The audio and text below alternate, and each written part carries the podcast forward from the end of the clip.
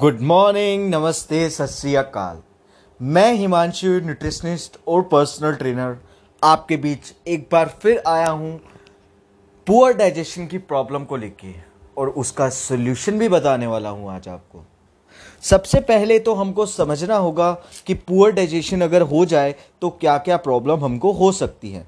सबसे पहले कॉन्स्टिपेशन की प्रॉब्लम जब भी हमको, हमारी बोल मूवमेंट ठीक नहीं चल रही होती, जब भी हम दो से तीन दिन तक वॉशरूम नहीं जाते, हमारा फ़ूड स्टक हो जाता है हमारी बॉडी में, तब उसको कहते हैं कॉन्स्टिपेशन और जब भी आपके फ्रीक्वेंट ट्रिप्स लग रहे होते हैं, यानी कि अगर आप जैसे ही खाना खाते हो और आपको वॉशरूम जाना पड़ता है, उसको कहते हैं डायरिया ये दो मेजर प्रॉब्लम्स होती हैं अगर आपकी डाइजेशन ठीक नहीं है.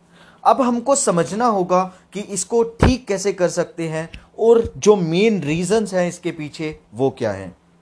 सबसे पहले बैक्टीरियल इम्बेलेंस जब भी हमारी बॉडी के अंदर बैक्टीरिया का इम्बेलेंस होता है, हमारी बॉडी के अंदर दो तरह के बैक्टीरिया होते हैं।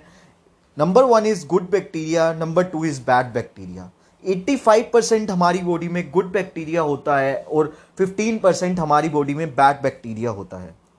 तो जब भी हमारी बॉडी में गुड बैक्टीरिया कम हो जाता है और बैड बैक्टीरिया ज़्यादा हो जाता है, तब हमको पुअर डाइजेशन की प्रॉब्लम होती है।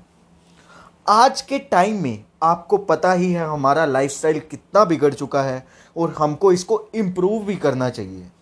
जैसे smoking excessive drinking junk food खाना और दिल्ली का पोल्यूशन तो आपको पता ही है।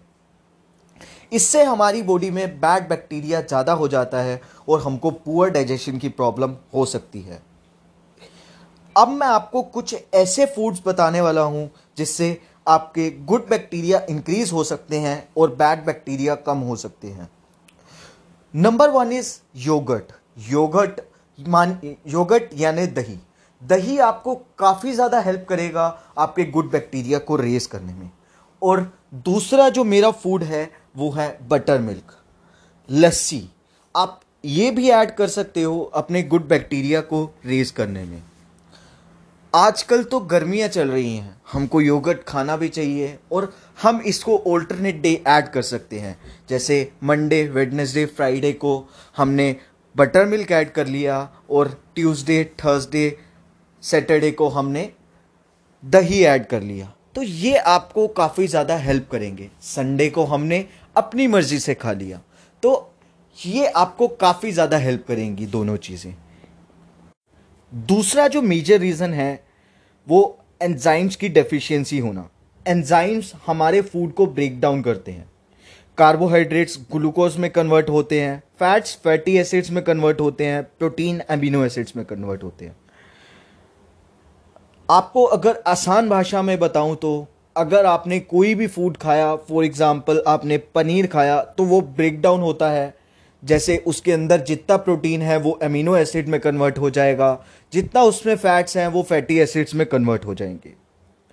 अगर आपकी बॉडी फ़ूड अच्छे से ब्रेक डाउन नहीं कर पाती तो वो पेनक्रियाज पे बहुत ज़्यादा प्रेशर डालती है। अगर आप अपनी बॉडी को अच्छे से समझोगे तो आप अपना लाइफस्टाइल इंप्रूव कर पाओगे।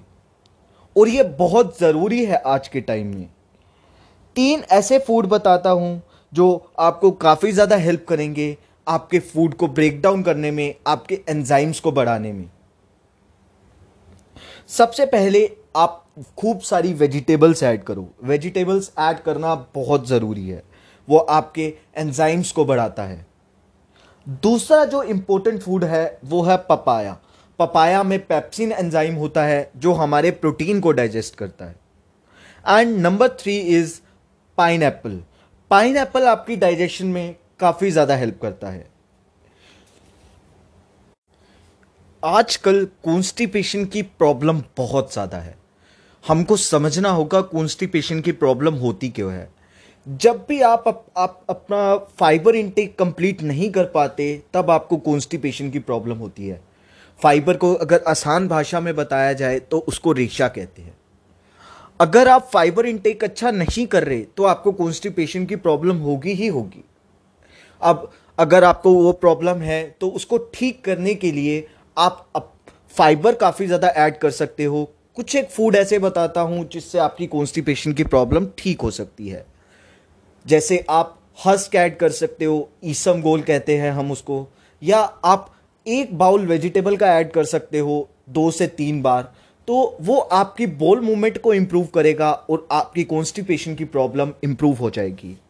अब मैं आपको कुछ एक फ़ूड ऐसे बताता हूँ जो आपकी ओवरऑल हेल्थ के लिए इंपॉर्टेंट है ओवरऑल डाइजेशन के लिए इंपॉर्टेंट है।